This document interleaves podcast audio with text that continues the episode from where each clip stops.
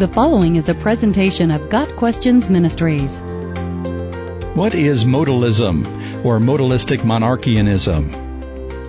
Modalism and monarchianism are two false views of the nature of God and of Jesus Christ that appeared in the 2nd and 3rd centuries AD. A modalist views God as one person instead of three persons and believe that the Father, Son, and Spirit are simply different modes or forms of the same divine person. According to modalism, God can switch among three different manifestations. A monarchian believes in the unity of God. The Latin word monarchia meant single rule, to the point that he denies God's triune nature. Both modalism and monarchianism inevitably hold to the doctrine of patripassionism, the teaching that God the Father suffered on the cross with or as the Son, and are closely related to Sabellianism. Monarchianism took two primary forms, dynamic or adoptionist monarchianism and modalistic monarchianism.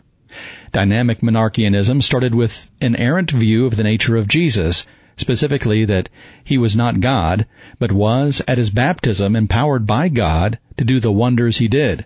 Modalistic monarchianism, on the other hand, took the modalistic view that Jesus was God, but only by virtue of the fact that Jesus is one of God's manifestations. According to monarchianism, the Logos of God has no separate personal existence of its own.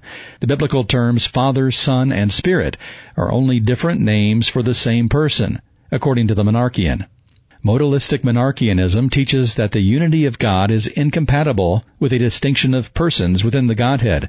According to modalism, God has variously manifested himself as the Father, primarily in the Old Testament, as the Son, primarily from Jesus' conception to his ascension, and as the Holy Spirit, primarily after Jesus' ascension into heaven. Modalistic monarchianism has its roots in the false teaching of Noetus of Smyrna, around AD 190. Noetus called himself Moses and called his brother Aaron, and he taught that if Jesus was God, then he must be the same as the Father.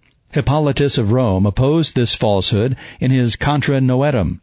An early form of modalistic monarchianism was also taught by a priest from Asia Minor named Praxeas, who traveled to Rome and Carthage about AD 206.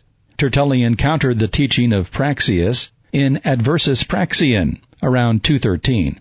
Modalistic monarchianism and its related heresies were also refuted by Origen, Dionysius of Alexandria, and the Council of Nicaea in 325. A form of monarchianism still exists today in Oneness Pentecostalism. In Oneness theology, which is anti-Trinitarian, there are no distinctions among the persons of the Godhead. Jesus is God, but he's also the Father and the Spirit. In a slight deviation from ancient modalism, Oneness Pentecostals teach that God is able to manifest himself in all three modes simultaneously, such as at Jesus' baptism in Luke 3 verse 22. The Bible presents God as one God, but then speaks of three persons, the Father, the Son, and the Holy Spirit. How these two truths harmonize is inconceivable to the human mind. When we attempt to understand the inscrutable, we will always fail to varying degrees. But Scripture is plain. God exists in three co-eternal, co-equal persons. Jesus prayed to his Father, and now sits on the right hand of the Father in heaven. The Father and the Son sent the Spirit into the world. Modalism, and the more specific, modalistic monarchianism, are theologically dangerous because they attack the very nature of God. Any teaching that does not acknowledge God as three distinct persons is unbiblical. God Questions Ministry seeks to glorify the Lord Jesus Christ by providing biblical answers to today's questions. Online at gotquestions.org.